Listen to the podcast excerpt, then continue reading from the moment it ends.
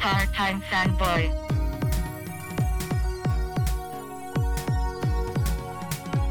Part-time fanboy doing my thing. More powerful than a locomotive.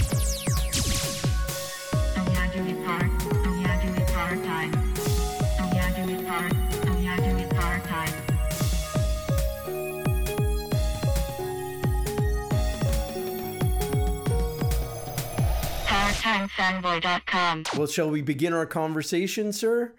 Yeah, man, I'm stoked. I'm Let excited. begin. All right, I'm glad. I'm glad you're excited. I'm excited that you're excited. Uh, let's just start off by saying that this is a part-time fanboy podcast. My name, as always, is Christian Horn. Still kind of recovering from a little bit of a sinus infection that I caught over the holidays. It was a bummer. Maybe you can hear it in my voice. I'm a little sounding a little congested, but let's not dwell on that. Let's uh, welcome our guest. You're our first interview of 2023, sir. I'm very excited. Ah, Let's go. Very That's excited. Awesome. All right, I shall mention your name. Your name is Trevor Fernandez Lenkevich, right? You yeah. it. I listened to our last interview. I listened to it. I listened to it. I did my homework. I do my homework sometimes for this podcast. your name is Trevor Fernandez Lenkevich, and you are the creator behind Area 51, the Helix Project, correct? Yes, sir. So far, Yeah. so good. Um, you were on our podcast back in June, late June of 2022. It is now January of 2023. Welcome back. Welcome back. Uh, I'm happy to have you back on. Dude, I'm grateful to be here, and uh, you know, I'm I'm looking forward to the, letting the good times roll. good, good, good. I'm glad. I'm glad. I'm glad you're such an optimist. A good way to start the new year. Um, uh, you can hear me okay? Because the last podcast I did, um, the microphone array switched over and I sounded like I was like on the other side of the room, which um, I have not uploaded that, but you can hear me correctly, right? I sound good. yeah, yeah. All right, awesome. Except for my except for my a little bit of congestion. So, um, Area 51, the Helix project, we are here to talk about that. Um, so you've got a Kickstarter coming up. It's it hasn't launched yet, right? Yeah. So uh, the Kickstarter launches Monday, January 16th. Oh, Uh, nice. However, depending on when this drops, Yeah. there is a pre-launch page available for people to follow if they so choose. Sure, sure. So this will probably go up next Wednesday. We are recording. What is it? Thursday evening on the. Yes, uh, yeah, and uh, it is January twelfth, Thursday evening. So this will be up next Wednesday. So your Kickstarter will be up for a couple of days. So you should go to Kickstarter, hunt down Area Fifty One, the Helix Project, and this will be issue six, correct? Yeah, the final the issue final the issue. Dun dun dun! I just reread issue five before we got on. That was a very intense read. I forgot. It's been a while since I, I took a look at it, but I was like, oh wow, this this uh this was very violent and very uh, heavy, heavy stuff. Yeah, Yeah. I I mean, it's uh, it's definitely something. That issue is, I think, the one.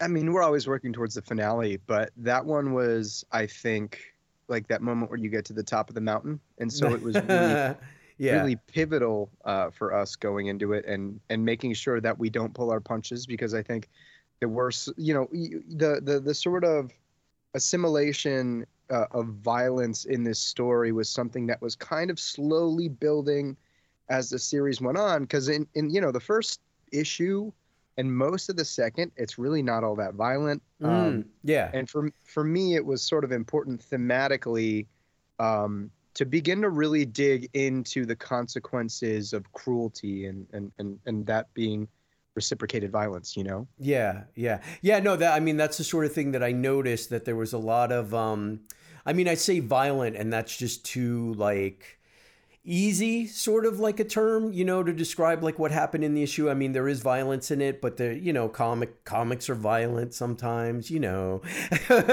and uh, and so I mean, but it is a very a bit of a heavy issue too because there is it does address abuse it does address like things like that and and uh, sort of like heavier subjects and and it was interesting to me because um you know one of the things we talked about in our last interview was kind of like your love for comics and um part of kind of what inspired you was like superman we talked a lot about that and we talked a lot about um a little bit about watchmen um your publishing company is called pocket watch press right? Which is a bit of a tribute to kind of like Dr. Manhattan's origin a little bit, right? Right? So, um, yeah, I mean, Superman comics aren't, but I mean, I think you started off by telling me that you kind of like started off as a Batman fan, a bit of a Batman fan. So it's interesting because your main character's name is Tr- uh, Kent. I almost said Trent. It's Kent. um, um, and uh, a, a little bit sort of like influenced by the Superman mythos in, in like a very sort of tangential way. But you started off as a Batman fan. And so the series starts off uh, from what I remember, like a very sci-fi kind of bent, and and like discovering like that this character is not necessarily of this earth or or our genetics, but it goes into like some very heavy places. Can you talk? Was that like always the plan for you? Yeah, yeah, absolutely. I mean, I wanted to to really escalate the personal stakes um, because that's what that's always what's most important for Sure. story wise.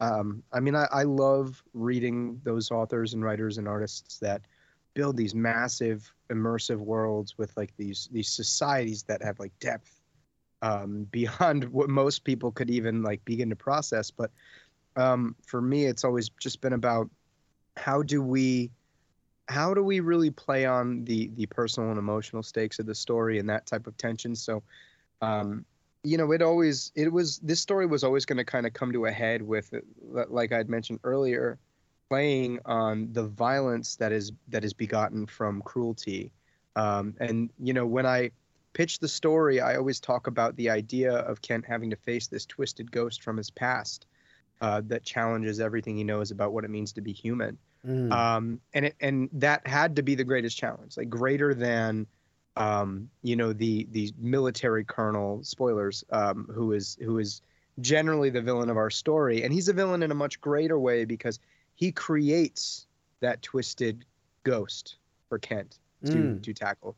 So yeah, I, I I mean the story has always sort of been building toward that, um, and this idea that you know sometimes the product um what's i guess i guess we could say sometimes the product of cruelty is is a greater monster than the person that or the thing that that enacted it to begin with Yeah, yeah.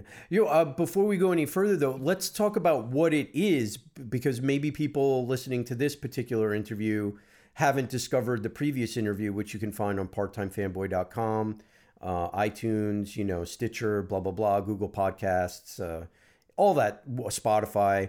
Um, but I mean, what is Area 51, the Helix Project? Because we kind of just jumped into it because you and I are familiar with each other. We're Facebook friends, even though I'm kind of trying to stay off of like social media and I, I dropped Twitter. Uh, but you know, we I, I you, we kind of can see what each other is up to a little bit. But you know, people who are li- may, might be listening to this for the first time, they might be like, "What is this?" So so give us the elevator pitch once again on what is Area 51, the Helix Project.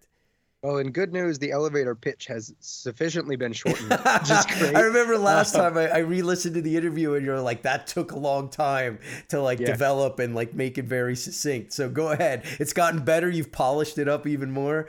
well it's it's gotten tighter uh so i don't know some some people like the to play the long game and that's cool That's fine. Sometimes I realize sometimes I realize that maybe people aren't going to uh, uh, be as into the explanation, I guess, as I am. Sure. Um, so first of all, for anyone listening, you should go check out that interview because it was a great time, and you get to be uh, right smack dab in the middle of um, uh, uh, an episode of Boats.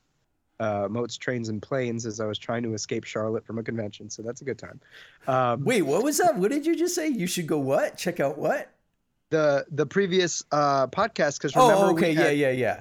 we had um we had uh, I we had conducted that while I was in a hotel because they had That's my flight from right. Charlotte. That's right. That's right. That's right. You were walking. That, that was the one thing, the visual cue that came up for me when you were walking around your hotel and there was somebody in the background. Okay. Okay. Go on. Go on. So let's do the elevator pitch. Yeah. Do it. Do it. Yeah.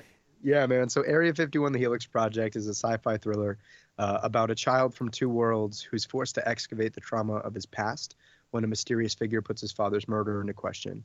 And now this sends him spiraling into the jaw of this massive Cold War genetics conspiracy and ultimately forces him to face a twisted ghost from his past that plunges a dagger into everything he knows about himself and ultimately what it means to be human. So Uh, while it is a sci-fi story about a, a shape-shifting alien, um, it is also super personal and very human. Uh, a, a story about identity and reconciling that with memory and with loss. Uh, so, uh, um, cool thing is, uh, I have a academic background in molecular biology, so a lot of that comes through in the sci-fi, uh, while still managing to be, I think, deeply emotional and personal. Yeah, I mean, uh, rereading the fifth issue, that that was one of the things that that's that is one of the things that fascinates um, me about you, which is that you have a degree in molec. It was molecular and cellular biology, or mo- did I get that right? Yeah, that's what I went to school for. Nice. Yeah, yeah. Okay, but it was like I could I, I wanted to nail it.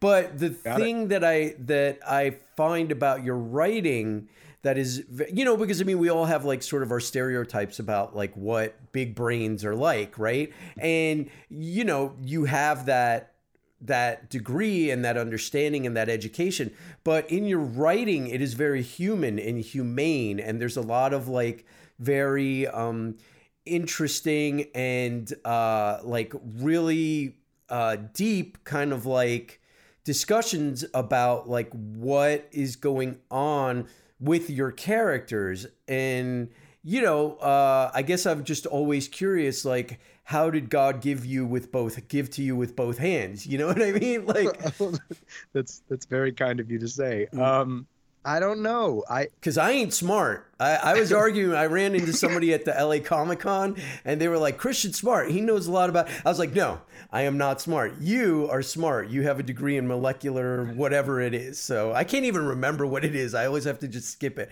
But anyway go on. Um, oh man, you're giving me too much credit. Uh, well, I he's I think, blushing. He's on camera. I'm not. He's blushing right now. Uh, the the reason that I I think the reason that I think my stories are are, are a little bit different in that way are, are because uh, I think I'm an innately more like the creative type. Mm. Um, but because of my education, I was kind of thought to uh, taught to filter my thinking through a more like scientific and, and empirical and, and procedural lens. yeah So it's almost like you're taking like a ray gun of creativity and firing it through all of these different like lenses, these you know that like will redirect and and like focus it in different areas. Um, and I think that's kind of what makes makes my voice as a storyteller um, maybe different than what you might find on a regular basis, is because I do approach story um, by breaking it down into all of its little constituent parts and, and considering sort of how all of those things are integrated and um, working toward uh, you know developing the narrative or character or atmosphere or whatever um, but it's also like i'm filtering like, all the emotional damage and like um, that that sort of very human desire to express uh, ideas and, and thoughts um, through that. So yeah. yeah it's it's i think it's that's probably it man. It's just i was trained to think like a scientist but i'm naturally kind of an emotional dude uh, who, who has baggage you know? Yeah, yeah, yeah. No, I mean because that's sort of the thing that I want to come through, right? Like, I mean, you you are very educated and you are educated in science and stuff like that, and I don't want people to think like, oh, you know, like is this book like very dry? Is it very scientific? It's not. It's very you know there there's a lot of like character depth there's a lot of action there's a lot of like cool stuff that happens in it um it you are you don't get caught up which i think it would be very it might be very easy or my assumption would be and you know what happens when we assume we make an ass out of you and me but the assumption from someone like me might be like hey this could be very dry material and it's not. Is that something that you had to fight against like when you were when you're creating your book? Or like you said are you just like uh, you you have uh, good access to your emotion and to your creativity and you can filter it through that lens well I, first of all i appreciate the kind words. Um second second uh, I, it's you know I, it i don't really have to think about it that much because i think you know when i when i come up with a story um it's it's it starts with like a feeling or a thought that i'm trying to express or even answer for myself right? Like i'm posing a question. For sure. Um, and eventually i just begin to think about what the tools of different genres or settings uh, might be able to offer in order to begin poking at that question or, or or walking towards um, some type of an answer. Uh, so when it came to this story, and and you know, like I said last time, uh, it it the reason I went that sci-fi route was because everybody said to write what you know, and I spent way too much money uh, learning science. Um, so I, I just kind of saw the science as a tool, uh, as Oh. as just a you know uh, something in the tool belt um, that that I can use to build you know a larger structure, which was this story, and inside of that story, you know, housed within it, it was was like just you know a sort of emotional conflict Sure. for me personally that uh, that I wanted to broach. Sure. And so, like, I mean, you have a very unique story. Um, you know, I was reminded a lot of stuff uh, about a lot of stuff when I listened back to our interview. And, you know, like, one of the ways that you got into comics. Oh, like, or that inspired you to get into comics, right? Was you were at a convention and it was, who was it again that you asked the question? It was CB, what? It was a panel with CB Cebulski and Chris Claremont. That's right. Oh, Chris, Chris Claremont. Okay, I missed that detail. But anyway, you asked a question and they invited you. Uh, Sabluski. Ah, can you say that again? Sabluski. I always Sabluski. Well, which, however you pronounce it, I apologize to you, sir, if you are out there listening. Um, you know, they invited you to maybe join their editorial team, and then the the pandemic happened. But the thing that we didn't really discuss was how did you like i mean we discussed a little bit how you were like okay i'm going to make my own comic because obviously the pandemic has screwed up any plans to be able to join marvel comics for whatever reasons right? But and you were like okay i'm going to make my own comic. But what were what was some of the reading and education that you had to do for yourself as far as feeling that you could craft a story and make a comic you know? Because i because my limited understanding of of you is that you know you did all this studying and you you studied you know science this fields of science and um and uh we're not necessarily educated in the ways of like storytelling or crafting a story right? So once you decide to sort of make your own book what did you seek out? Like what did you what did you look for? Were there any particular books that you read? Were there any particular people that you sought out to teach you or or did you take classes like like what did you use to to to give you the ability to tell the story that you've told Yeah, that's a great question. Um, well, I think first of all, you know, I uh, the, my first sort of approach was beginning to really begin to try and verbalize or break down the the sort of what the people that I admired were doing and and try to figure out how they were doing it and Mhm. why, like what what were they doing that was contributing to my uh, emotional reaction to reading they were doing. Um, I always say, you know, study the people that do the thing that you want to do and do it well. yeah Um, and then around the time, um, actually, it's funny. Uh, after that meeting in October, I had I was still in school and I had declared Oh. a double major in English oh okay Uh, after that, so that I could begin to study because, like, not like no mincing words. I was so not that my mom sheltered me, but I didn't really have access to film or to like television or a lot of storytelling. oh so up. you weren't like a latchkey kid like a lot of us like going home and watching like Diff'rent Strokes reruns on you know or buck Yeah. rogers or battlestar galactica Yeah, no, I my so like I had like 26 channels of cable. okay Uh, and and we were my mom was somewhat a later adopter of internet and when she did it was so slow that if i wanted to watch like a five to ten minute on, video on youtube i would have to like queue it up let it sit there for at least three minutes so that oh wow.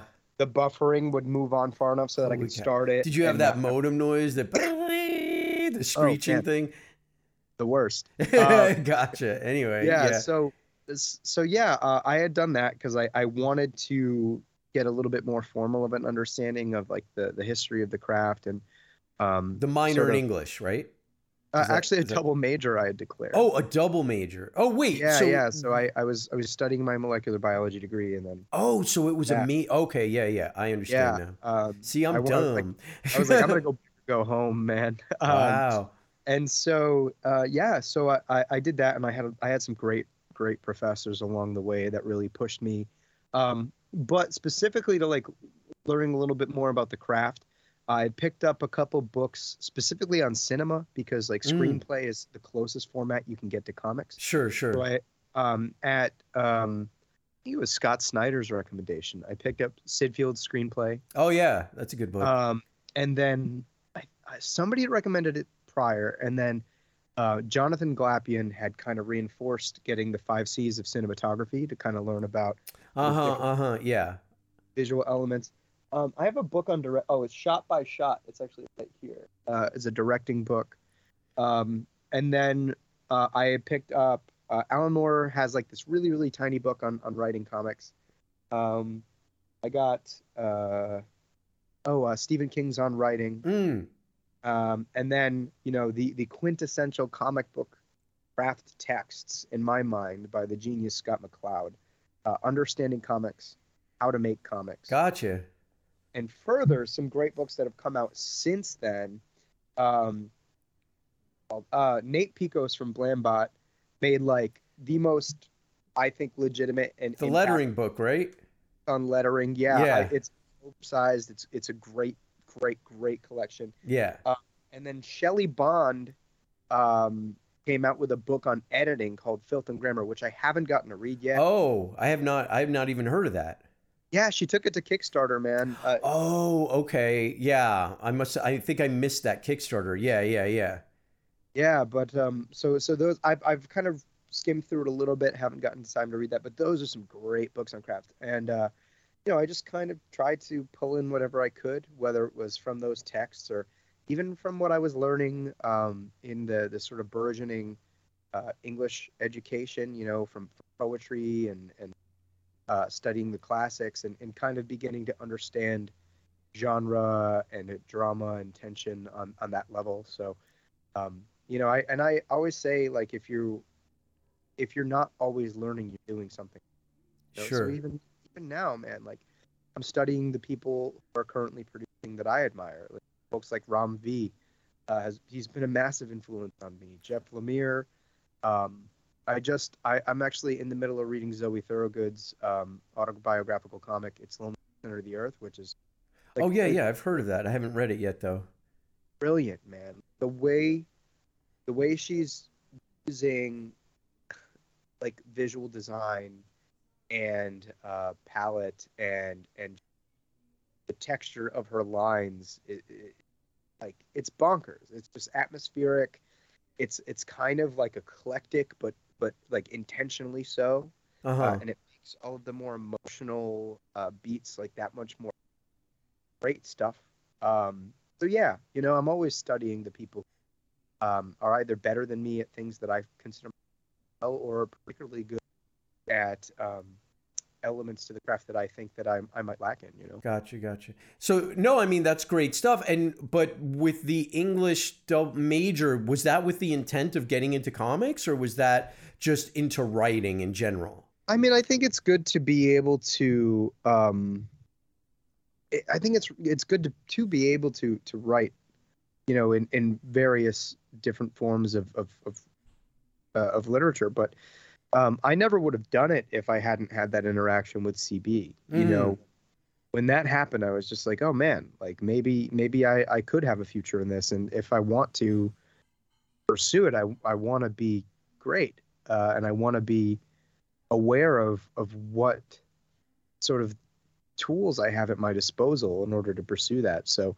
um, you know, it it it, it I I I despite my focus being in comics, yeah, I mean, I've dabbled in a couple places. I, I've dabbled in screenplay, in poetry and prose. Um, I've had uh, a novella sort of on a shelf with a publisher that's kind of been, you know, super hot and cold. Um, and and I've had poetry published. Um, so I, you know, yeah, I, I think all of that informs um, everything else to a degree. But I think for me, comics are are are particularly special, and comics are something that I think, regardless of what I'm at, uh, where I'm at in life, are something that I'm going to want to always be involved in, no matter what. You know. Sure, sure. Well, you're doing what creative people do, right? You don't just stick to one thing. You do tons of things, like as they hit you, right?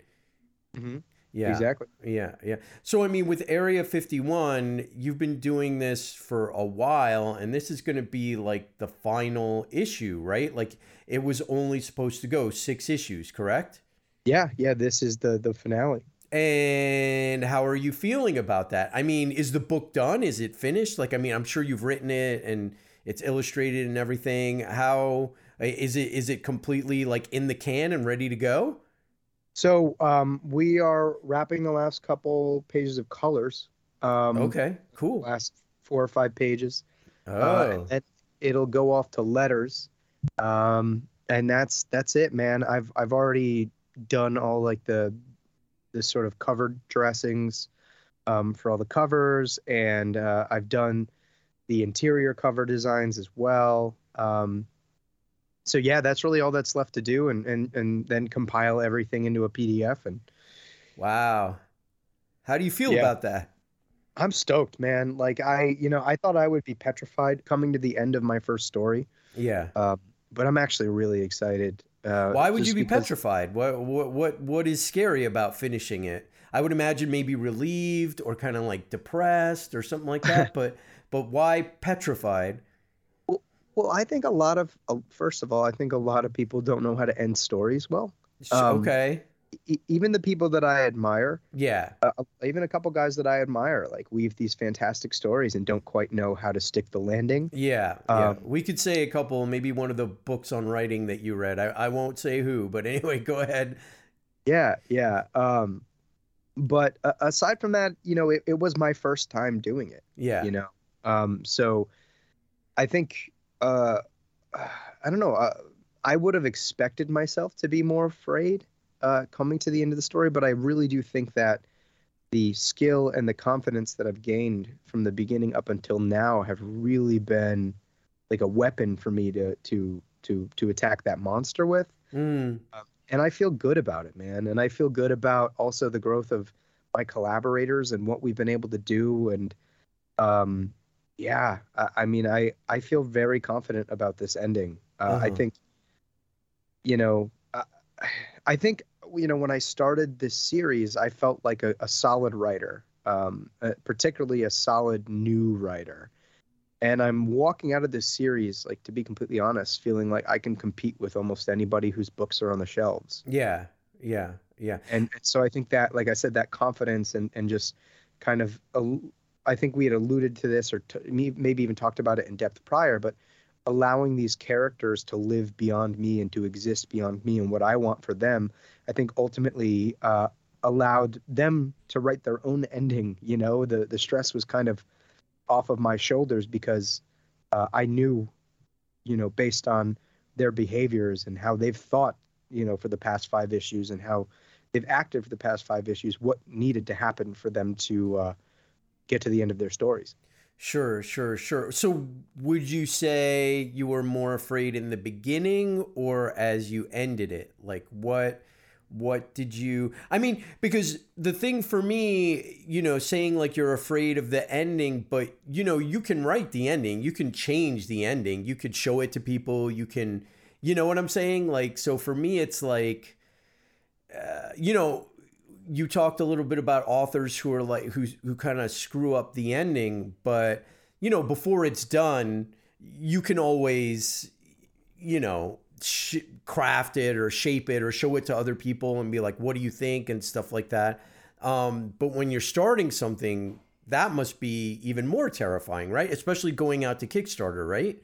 Yeah, I mean, th- there was no point more terrifying than than when I was bringing that first book out into the world. Yeah, yeah, When it, Yeah. when it came to this last one, like I said, I think from a distance it was terrifying. Yeah. You know, when I was like on issue one and issue two, and the ending was just kind of the bud of an idea, yeah, um, or you know, really just like a, a vague sort of skeleton within an outline. yeah. Uh, I think that's when it was most petrifying. hmm by the time I think I I got to between issue four and issue five, I was just like, okay, like I've known where this is needed to go for a while. Uh, these characters have only confirmed it, and then, you know, really it came down to ironing out how we wanted to deliver it visually with Sam. Um, and frankly, uh, I think the last page of the of the series, the last page of issue six, is one of my favorite pages we've ever done. Like, Nice. It, I think it is a, a solid, poetic ending. Um, this this issue is is is just like super raw, and I think allowing that to happen also made it easier once the time came. You know, it became a lot less sort of cerebral Sure. in a way and it was just like we've built this up we've we've kind of pushed ourselves into like the main crux of the conflict and now we can kind of just watch this chain reaction happen Mm. And and I think what comes out of it is just like this super raw and emotionally visceral story about a, a father and a son you know hmm hmm So let me ask you what may or may not be a difficult question. What's a good ending? One co- what constitutes a good ending? What are some of the endings in fiction or movies or whatever you've seen that you've been like, nice, nailed it? That's a great question. Um, let me think here. Um, I, I okay. I, so I'm literally like looking across at bookshelves. Um, reaching Well, an easier question may be like, what's a crap? What what is an ending that disappointed you? Then that may be an easier question because sometimes the bad stuff sticks out, or the stuff that disappointed us sticks out more Um, than the stuff that we really relished, right? Yeah, I mean, not that it's a actually okay. I hmm. Uh, So not that it's a bad ending, but it's something that kind of fails to commit a little bit. And I think it's a fantastic film, one of my favorite movies of all time, called Children of Men. Okay. Um, the end of that movie was so close to being perfect. yeah. Um, and if they had cut that movie like 10 seconds shorter, like if they had cut 10 seconds Uh huh. off the end of that movie, I think it would have been kind of perfect. Yeah. Uh, have you seen it before? Uh, oh, I've seen it, but it, I saw it in the theater, but a very long time ago. I don't think I've seen it in a very long time, so I'd have to revisit it. So you remember spoilers for a movie that's like over a decade Yeah, old. yeah, yeah, yeah. but, Um, you remember when the the last pregnant woman on Earth is like waiting for the boat? Yeah, kind of. Um, like at the end of the movie, you know she's safe. Like you know everything worked out well. And there was something like about that movie that was so uncomfortable that I really kind of wanted like the faint inclination that maybe there was a light in the distance, and then we cut to black. That's Uh-huh. what I want. Okay. Um, I felt like that was that would have been a lot more in keeping with like the overall tone and atmosphere and the trajectory that that movie was sort of building upon. Mhm. Um, and like this isn't a major disc because it's still a, a, a solid ending. Like I, I think that's a one of my top ten favorite movies of all time. Sure. I adore that movie. Um, but that was something that I think didn't quite pull its punches, or, or excuse me, pulled its punches a little bit at the end to make people feel comfortable. sure. And that movie was so uncomfortable that I think that the that what it should have offered us was a little bit of like not necessarily mystery, uh, but a little bit of ambiguity. uh-huh. uh-huh. Like for you to almost sort of decide how it ended in that sort of killing joke kind of way. Yeah, yeah. No, it's very interesting that you say that because I sort of did a guest spot on uh, another podcast called Fan Base Press about 28 days later, right? And I remember the ending of that movie when I first saw it in the theater, kind of like. I, it's one of my favorite horror movies of all time. Like I love 28 Days Later. Like I can, I've seen it several times. I, I love it. The first time I saw it in the theater, it just blew my mind. I was like, "This is amazing! Zombies running. I can't handle it." No, um, but I remember the ending is a bit of is on an up note, right? And when I first saw it in the theater, I was like, uh, because I I do like downer endings. I'm I'm very much like okay, like if it's sad and depressing, I'm I'm cool with that. I don't need everything to be sad and depressing, but I'm cool with it. But rewatching it now, the age that I am now, older and having kids and stuff like that, um, looking at it through a different lens, I was so much like, oh, it had to be this way. Like, you know what I mean? Like, there's just no way you could end it otherwise because then it is not if you ended it any other way a downer way then it's a com- it would be a complete betrayal of like what the lead character has kind of been saying and is all about during the whole movie. So it's interesting how time can change the way you see endings but i totally understand what you're saying about children. Of men i need to rewatch it because it is an excellent movie. I have not So- seen it in ages though. Oh, I, I adore that movie, man. I saw I just saw it like I mean, less less than a year ago. It's phenomenal. It's so good. Nice. Um, but in terms of something that I think is just a straight not good ending, yeah. um, and and like full disclaimer, this person um, inspired me to, I mean, like begin reading comics on a regular basis. uh huh. Uh huh. I adore this person uh, every time. I, you don't have to quantify you're not liking something, but I understand. Yeah, but for whatever reason, sometimes like when you have a criticism about somebody's work, there's Sure. always that very vocal contingent of people that are like, "Oh, this guy just like shat all over you." Yeah, like, yeah, yeah. Of course, of course. I, I adore this person. I adore what they do. They they're an inspiration to me. But like, they just wrote an ending that I think is particularly not good. yeah, yeah. Um, and that's uh, Batman: The Last Knight on Earth from Scott Snyder. Okay, I have not read that one. I have not read that one. I think that the first issue is fantastic. The second issue is meh, and the third issue made me really angry. Oh, really? Yeah, it's just the the ending. Uh oh, here The- come the Scott Snyder fans. Uh oh, there's a lot I- of them, Trevor. Listen, listen, bro. I've got a Court of Owls tattoo on my bicep. So yeah, like I love Scott. I love everything. I love a lot of what he's done, but yeah. uh, I think the uh, without spoiling it for anyone that hasn't read it, the the thing that killed me about that ending was that it was ultimately like the the biggest I think instance of every complaint that anyone's ever had about a Scott Snyder ending in that it felt very Deus Ex Machina Uh huh. Uh-huh. and that it, like everything just kind of happens just because yeah. uh, which is unfortunate because I remember reading the first issue to that and like just being like, oh man, like this, like he's actually gonna do his magnum opus. Yeah. Like, this is this is unfolding uh, right out in front of me. And then the second one came out and it was just really slow. And I was like, all right, well, these are double sized issues. He has the space to maybe pick up the pace again. And then that last one was just like a shit show. Oh Like, no. um, although I will say that's like probably Capullo and, and Glapion like at, at their best. Like the, Sure. the, the, the art was fantastic. Well, I would imagine Uh, Scott Snyder's, you know, something bad Scott Snyder does is better than 98% of the rest of the stuff that's out there, right? Maybe. I mean, I thought it was pretty bad. Yeah, oh, okay. All right. All right. But- He had a misstep. He had a misstep. But then cre- credit to him, man, because honestly, all the a lot of this indie stuff he's been doing since he left D- left DC, I think, is like some of the most consistently solid stuff he's written um, ever. Like I Yeah. just think we're in this period of his career uh, where he is just like writing banger after banger. Uh, so, you know, all credit to him, man. That's cool. That's cool. Yeah, no, I mean, and it's good to admit. So, you know, it's good to look at something with a critical eye. And, you know, there's a lot of people, uh, you know, I get, uh, I get called out for knocking things down a lot, you know, by my friends and stuff like that. But I think the critics are important. They're the ones that go like, hey guys, like maybe this isn't as great as ever, you know, don't have to. Trash anything, but it's good to look at something with a critical eye, especially for somebody like you who's developing stories of their own and wants to avoid like sort of pitfalls and stuff like that. Um, how many drafts did it get you to be happy with the ending of like Area 51? One Just one? draft. Uh oh. Here come the Scott Snyder fans.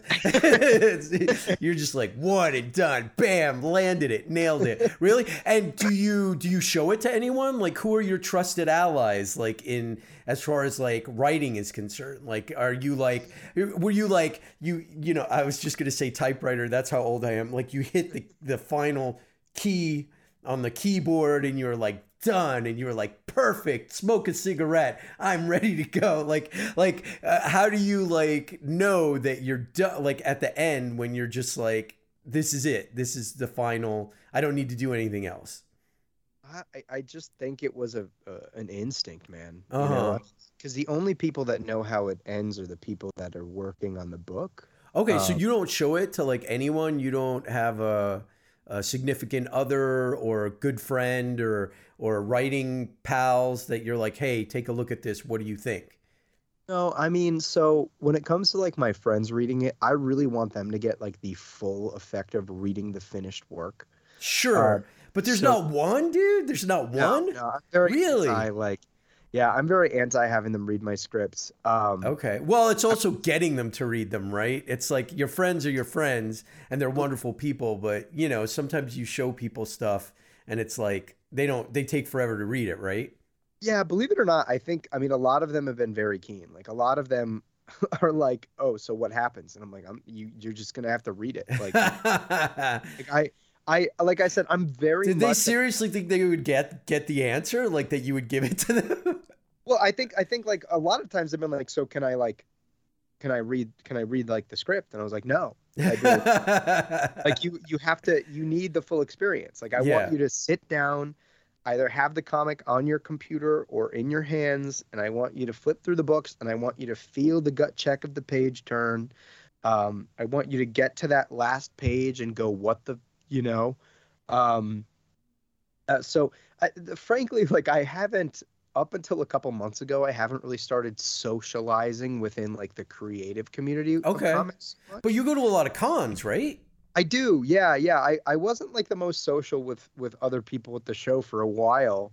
Um, I think Why is that, Trevor? What what what what are, what what is that all about? I, I mean, I think I was just so objective driven. You know, I'm like, I'm here Okay. to numbers and get this in front of their hands, and um, Yeah. you know, recently I've definitely been opening up a little bit, but even then, I don't know if I would be like, hey, can you give me this like some notes on the script before I send it to Art? I think, um, sure. I I don't, I just. what about your artists? Like you don't Oh, go for like, sure. "Hey, what do you?" They definitely read it and go through it, and I get their thoughts on it. For Okay. Sure. Oh, that's good. Um, but I think there's also an element of of especially, I don't know, like the, just the the growth that I feel like I've I've seen in myself from issue one to issue six is like I just feel confident that I did the right thing and that that that I gave these characters what they needed. You know, Yeah. I think I think honestly, if I were to ask for advice from anybody that wasn't like an editor that I hired, Uh-huh. uh, it would it would just be like, hey, like does this dialogue work? You know. sure. uh, but I, I feel very confident about about where I went with the story now. Like in in retrospect, just being a much better writer than I was when it started. Yeah, there are like small things that I would change about those first couple issues, um, whether it would be writing or art. Um, but by the time I got to that sixth issue, I was like, this is it. It just feels right. And and I'm the last person to kind of like make the assumption that something is is is good. Like I'm the first person to tear something down that I've done, okay. Letting it have that. And so there was something about that the, the ease of which I was like, oh, it's over. Um, that makes me feel really confident that it that it ended well. You know what I mean? Sure. Sure. Sure.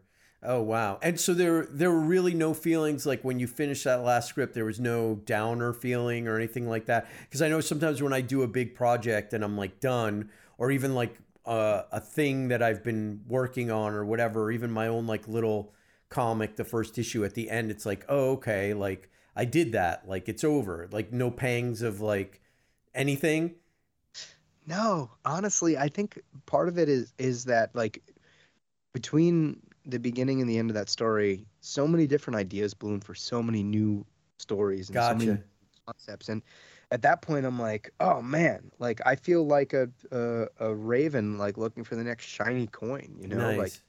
Um, and part of it is also like, I mean, I like I said, I've always felt pretty good about it, but now uh, all I can think about is like starting these new stories, and I'm like, oh, the the skill set that I have now is is so much more evolved than it was when I started the Helix project, where I'm like, man, if I'm this confident about how that story developed and how much better it got and how much better I got over the course of that story, I'm starting at a much higher level now. So all I can think about is like, oh man, like I, I get to start at the level that I that I evolved into last time and I can kind of keep doing that and keep telling better stories. So maybe it's just like a youthful eagerness, but all I do now is like look forward to like how how can I you know take everything I've learned and, and put that to work for, sure for the Sure. And so there were never any temptations to be like Area 51, I'm going to expand the universe, I'm going to do spin-offs, I want to do cuz I mean, you've been successful on Kickstarter with this. Like what was there any ever any temptation or is that what's coming? Like did I just break something open? Are you doing spin-offs? Are you doing things based off of this universe? No, I really, you know, I I think that one of the biggest issues with um up and coming writers or that they begin to think about like a massive universe before they think about the story. Uh-huh. And for me, you know, story and character come first. So until I come up with a, a solid, fully fleshed out idea that is as good as if not better than where I left off. I don't want to I don't want to diminish, you know, the the sort of legacy of the story. Um, and I don't want to diminish the the journey that these characters went on. I mean, I've certainly like over the last, you know, I guess it's been two years now, um, since I I first published the the issue number one. Uh, I've had a lot of people ask me about continuing forward with this this space, this world, and and certainly the inklings of ideas have have popped up over the course of that time. But you know, as of right now, if I never did another story in this particular space in this universe with these characters, I'd be okay with that. Um, Hmm. because I feel good about the ending, and for me to unearth, you know, these characters, I think it would have to be something really, really special. So, I'm kind of giving such a non-answer, you know, like if I no, I mean that's pretty definitive. You know. Yeah, I mean, I feel like if I had a great story that made sense, that that was additive um, to these characters' journeys, I would definitely do it. Um, but not not just for the money or the brand association, you know. Sure. I, just, and and yeah, I, that's that's really it, man. I think a lot of a lot of guys um, a- and gals have have done stories that um, they they tried to revive it past its shelf life uh, Mm. because it was successful or or semi-successful, and they ended up doing damage to the overall sort of picture. Uh, Yeah. And I I really don't want to do that. Sure, sure, sure. Understood, understood. No, I mean uh, that's admirable of you. I mean, I think that. Have you ever been approached for, by a publisher to sort of like have this published at a, you know, at, at a publishing house? You know, whatever, like Dark Horse, Image, anything like that. Um, nothing as big as Dark Horse or Image, uh, but certainly I've had publishers, um, smaller indie publishers that were interested in in bringing it on and even expanding it. And um, uh, I don't know, I, I I wasn't very interested in it. Um, oh, really? Interesting. Yeah, I I don't know. Just after having conversations with a couple people, I I what's the best way to put this? Um, I just there was nothing in the conversation that made me confident in in their in their vision. You know, sure, sure. Um, and for me, I certainly there will be times in my career where I'm going to have to compromise a little bit, but if if I feel confident that I don't have to compromise the the creative vision of the story, um, then I won't.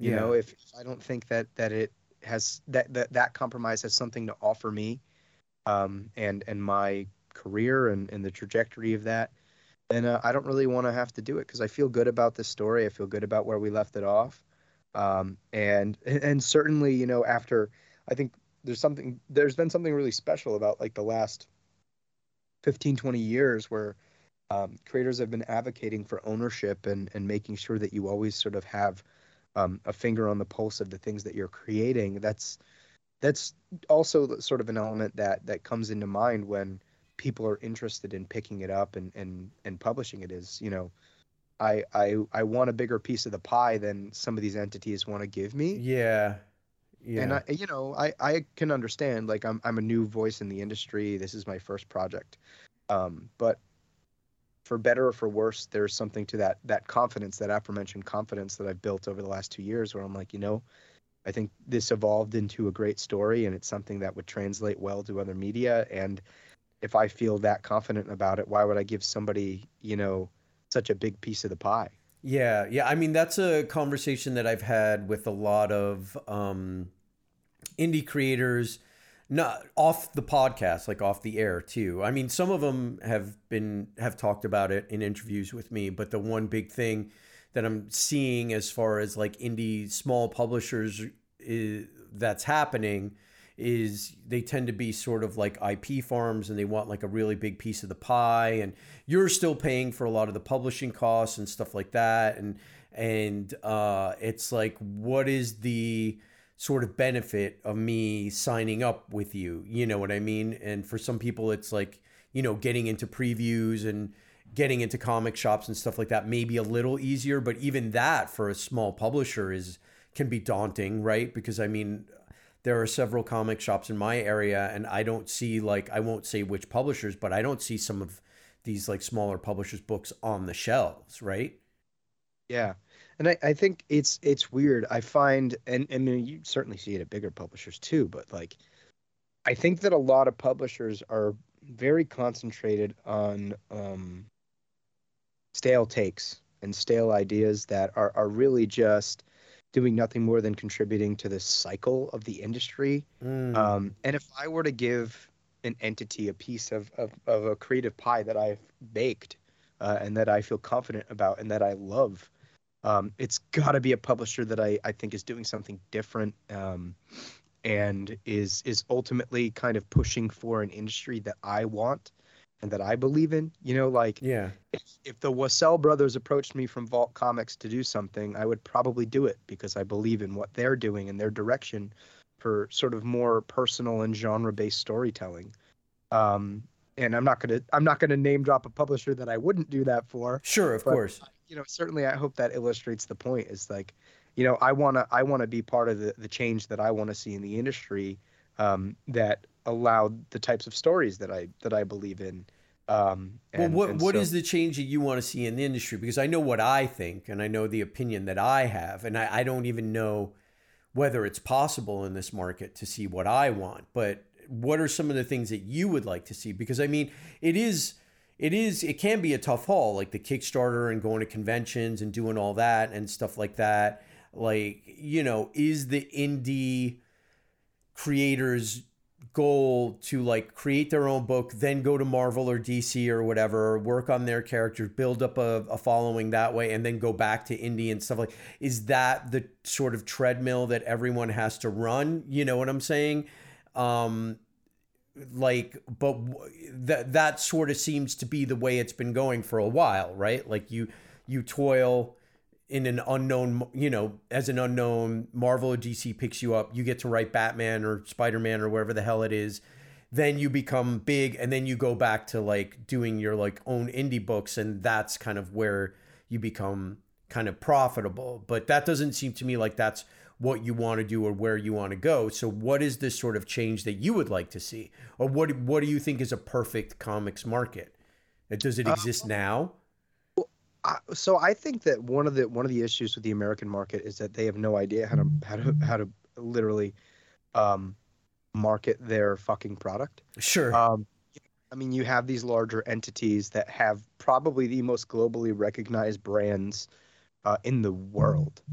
Um, so, you know, the the fact that you can go to a, a an impoverished, you know, com- country all the way around the world and wear a Superman shirt, and a young child's going to understand what that means, and and the fact that like a Superman comic you know, on average can't sell more than 40,000 copies, I think is absolutely insane. yeah. Um, and it's failing on these larger entities to make the books accessible, to make them interesting, uh, and to get them out in the hands of the people that want them because people want them. I mean, we j- we've just gone through over a decade of uh, Marvel movies absolutely dominating the box office. yeah. And if you look at the merchandising numbers that they bring in, it's just it's even more sort of like flabbergasting, you know? Yeah. So I think a big part of it is making it accessible.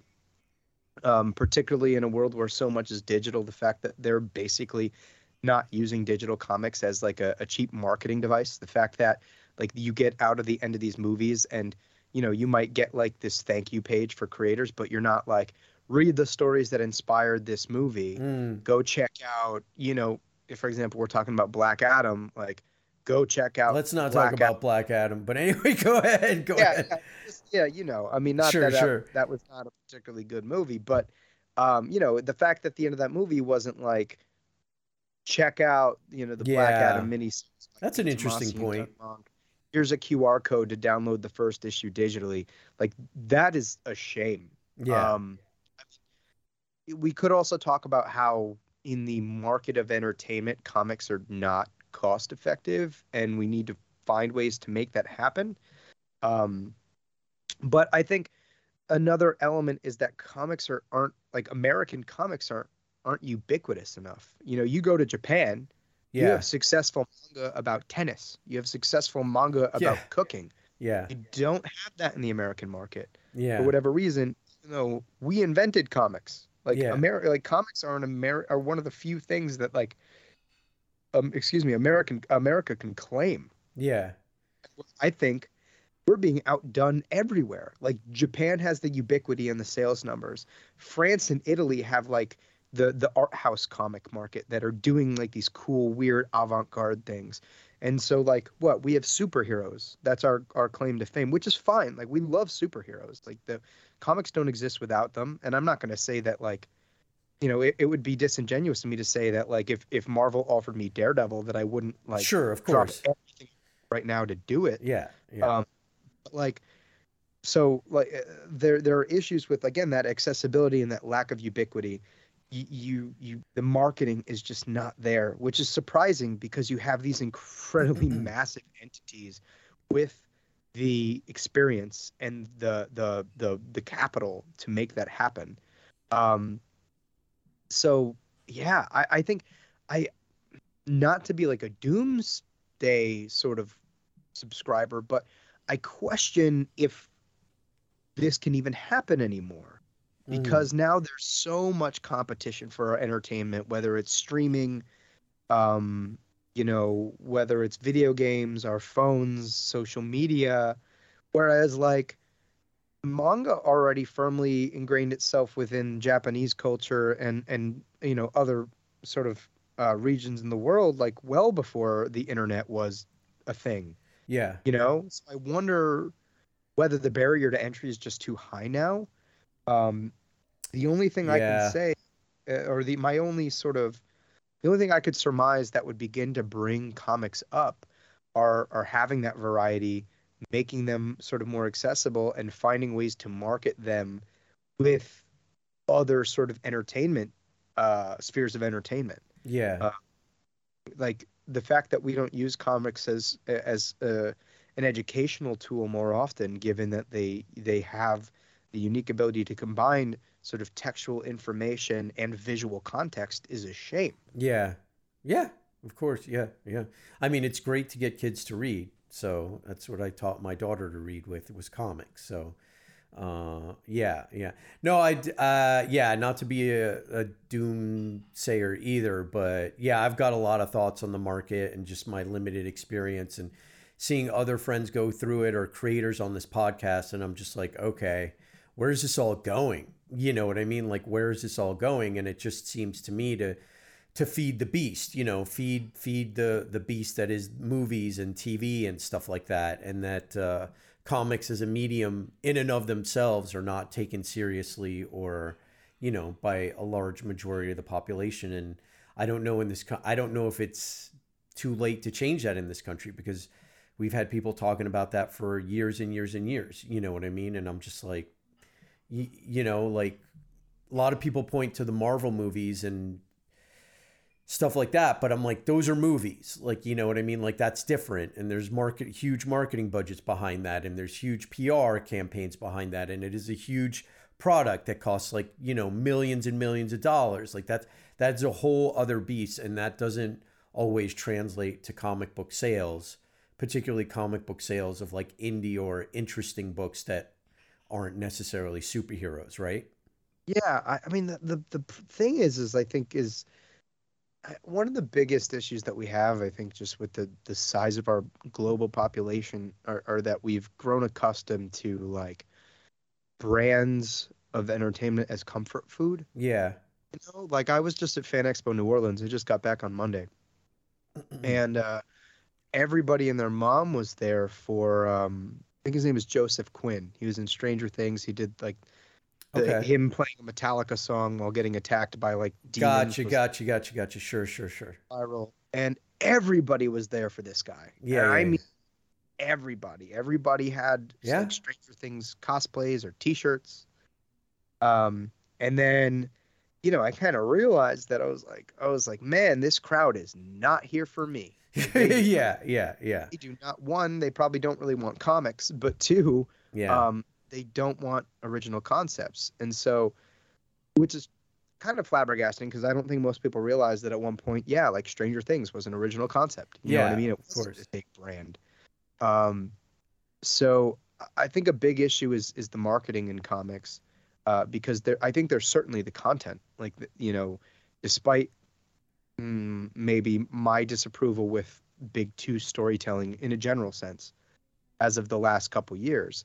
Uh, there's a lot of great, great work on the market um, that I, I just don't think we know how to put in front of the right people Yeah. uh, that are not already reading it because what happens is when you get into like indie comics is, is that you lose the infrastructure um, and and so the people that sort of have to get behind it are creatives right Yeah. who are more fo- focused on telling their stories which um, i'm not really reading much of his stuff but i think uh, if anybody's going to kind of move and shake in that avenue is kyle higgins Okay. uh, I think a lot of what he's doing with like the massive verse stuff, um, and like finding ways to make it immersive. Like he's doing like a true crime podcast with one of his new characters that interacts with the book or something. oh, Uh, interesting. I think that's. I think it's. Excuse my French. I think it's fucking brilliant. Like, yeah.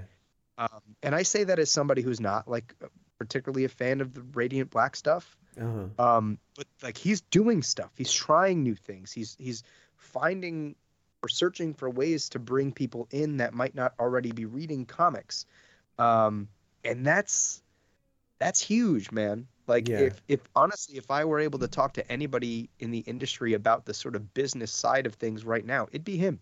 Interesting. Interesting. Interesting. Wow. Cool. So, will your next project be like a Kickstarter thing? Do you think? Yeah, man. So my my next project is actually we're already working on it now. Actually, we start art tomorrow. Um, Oh, nice. Yeah, yeah, man, it's exciting. So yeah, it's a, um, it's an anthology. Uh, I'm, Oh. I'm doing an anthology. Uh, every story is written by me, um, but uh, we have a different artist uh, and and sort of pairing of collaborators for every story. A bunch of different genres.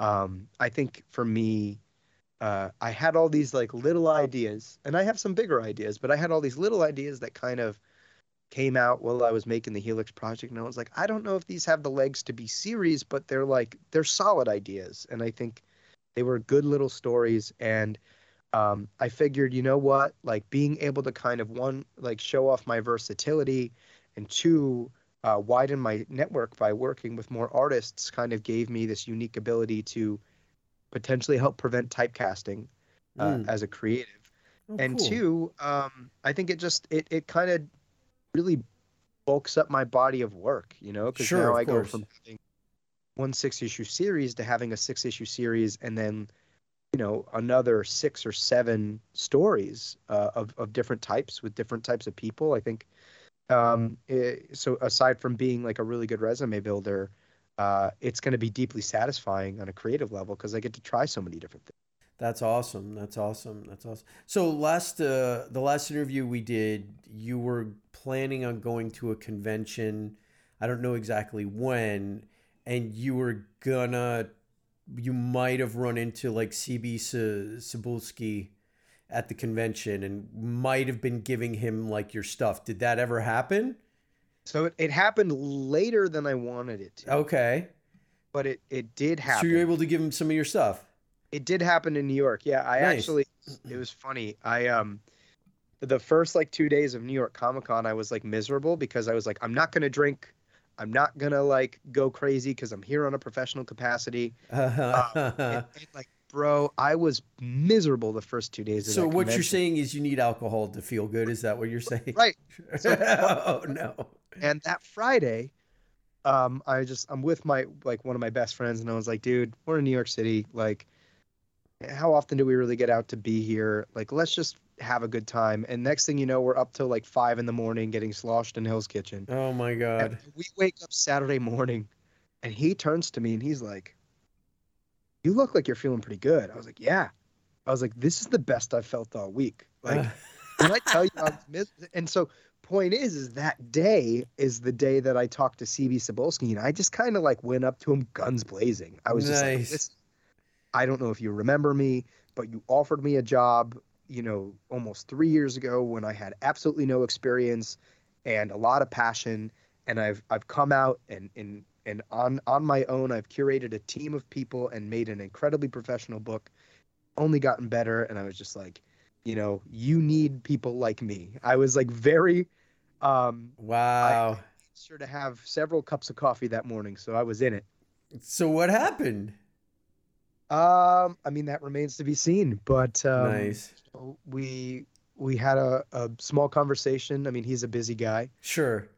And uh, sent him some stuff, and, and we've had a little bit of correspondence since then. But I think the trick of it is also um, just kind not waiting on it. You know, Sure. like uh, he's a busy guy, and and and you know, I hope the correspondence continues Uh-huh. as it has. But uh, you know, that's not going to stop me from from creating and making things. No, you know? no. That's great. Um, so, but it was a it was a it was a funny conversation because he's like, "Oh, what would you want to do?" I was like, "Well, in an ideal world, I'd I'd give you, you know, I'd be one of those guys that that cuts his teeth on Daredevil." But I was like, you could, I was like, you could give me Stiltman, and I would turn out, you know, an Eisner level story. sure. Nice. Uh, And and maybe that's overconfidence to say that, but um, he asked me why, and and you know, I just gave him my sort of philosophy that like bad characters don't exist, only bad writers. Ah, This okay. that give me anything you want and if you know if i can if i can fix together the time to do it i can give you a good story it doesn't matter what character Nice. Well, Trevor Fernandez Lenkevich, CB Cebulski Stalker, and uh and uh that's it's so great. I mean, congratulations on finishing your book and getting the last Kickstarter up. I I hope by the time this interview airs it will have funded and you don't even need this interview for people to hear this interview, but I appreciate you coming back. Uh any final thoughts before we sign off? um uh, i mean I, i'm grateful to be here christian i'm grateful that that you've had me on and decided to let me ramble Of Um, course, you're always for- welcome. You know that.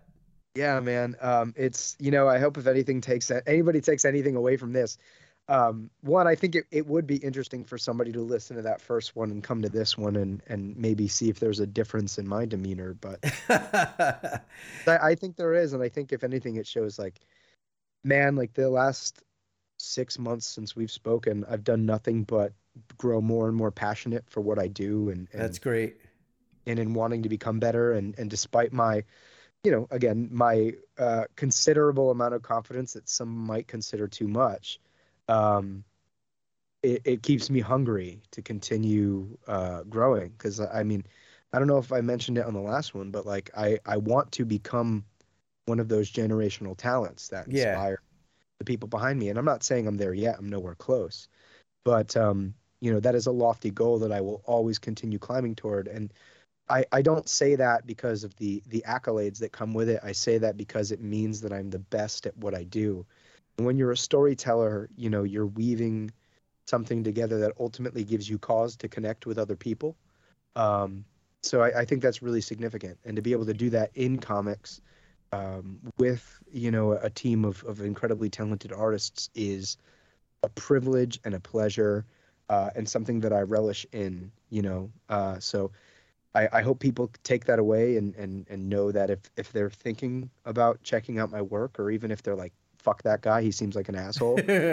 you definitely do not seem like that. I mean, anyone who has a double major in mone- molecular and cellular biology and English is okay by me and has the passion that you have. So uh, I hope that you do develop into one of those generational talents and that you remember me when you do become like Alan Moore or whatever it is that you want to become. Maybe not as crazy as Alan Moore, but He's We- the goat, man. Oh, the- are you dude, dude? We could talk about Alan Moore all day long. Like I love Alan Moore. I've I've not read everything he's done, but the stuff that I have read, I've just been like, Jesus Christ, impressive, impressive. totally But- do it an Alan Moore episode. one of these we days. could if you wanted to. I'd have to read like Lost Girls and a bunch of like the old stuff. Um, but yeah, there's stuff that I haven't read. But the thing that, and I, I'll just say this, I'll, I'll wrap it up by saying this about Alan Moore. Um, uh, that I feel like every Alan Moore book I've ever read has been written by a different person. So that to me is just like astounding. Like, like there's Yeah. so many writers that you read and you're like, okay, this guy's got their style and that's cool and I like it and you know, that's fine. But when I read a different and it blows me away every time that it feels like it's written by a different person every time and it's a different kind of tone and a different story and I'm just like either this guy has multiple personalities that he shifts to when he's writing different books or something's going on there. I, I just always impressed with him. That And that yeah, uh, you I think you hit the nail on the head, man. Like that's something that I, I certainly strive for is having that ability to play in whatever playground I damn well please, and and that's that's very very unique. It, it, and I mean, I could go on and on and end up turning my interview into the Alan Moore the, the Alan Moore Show. But it is not the Alan Moore Show. It is not the Alan Moore Show. It is Part Time Fanboy. You are Trevor Fernan- uh, Trevor Fernandez Lenkevich. I screwed up the Fernandez. How did I do that? It's the Lenkevich that's supposed to be hard. Trevor Fernandez Lenkevich. Uh, your project is Area 51, the Helix Project. Um, it is on Kickstarter now, the sixth and final issue. Uh, thank you so much for coming on, man. It's always great to chat with you. It's a privilege to be here. Uh, thank you for for helping me get through the week by having conversation, brother. It, it well, there we go. Trevor Fernandez Lenkevich. I love the name. Nailed it. Bam. All right. My name is Christian Horn. This is the Part Time Fanboy Podcast. Um, thank you for listening. You can check us out on parttimefanboy.com. Um, I am still on Facebook and Instagram, but not Twitter. Our email is ptf at parttimefanboy.com. Uh, thank you for listening. Please go check out Trevor's book, Area 51, The Helix Project, on Kickstarter now. Uh, thanks for listening, and we will be back soon with another episode. Bye.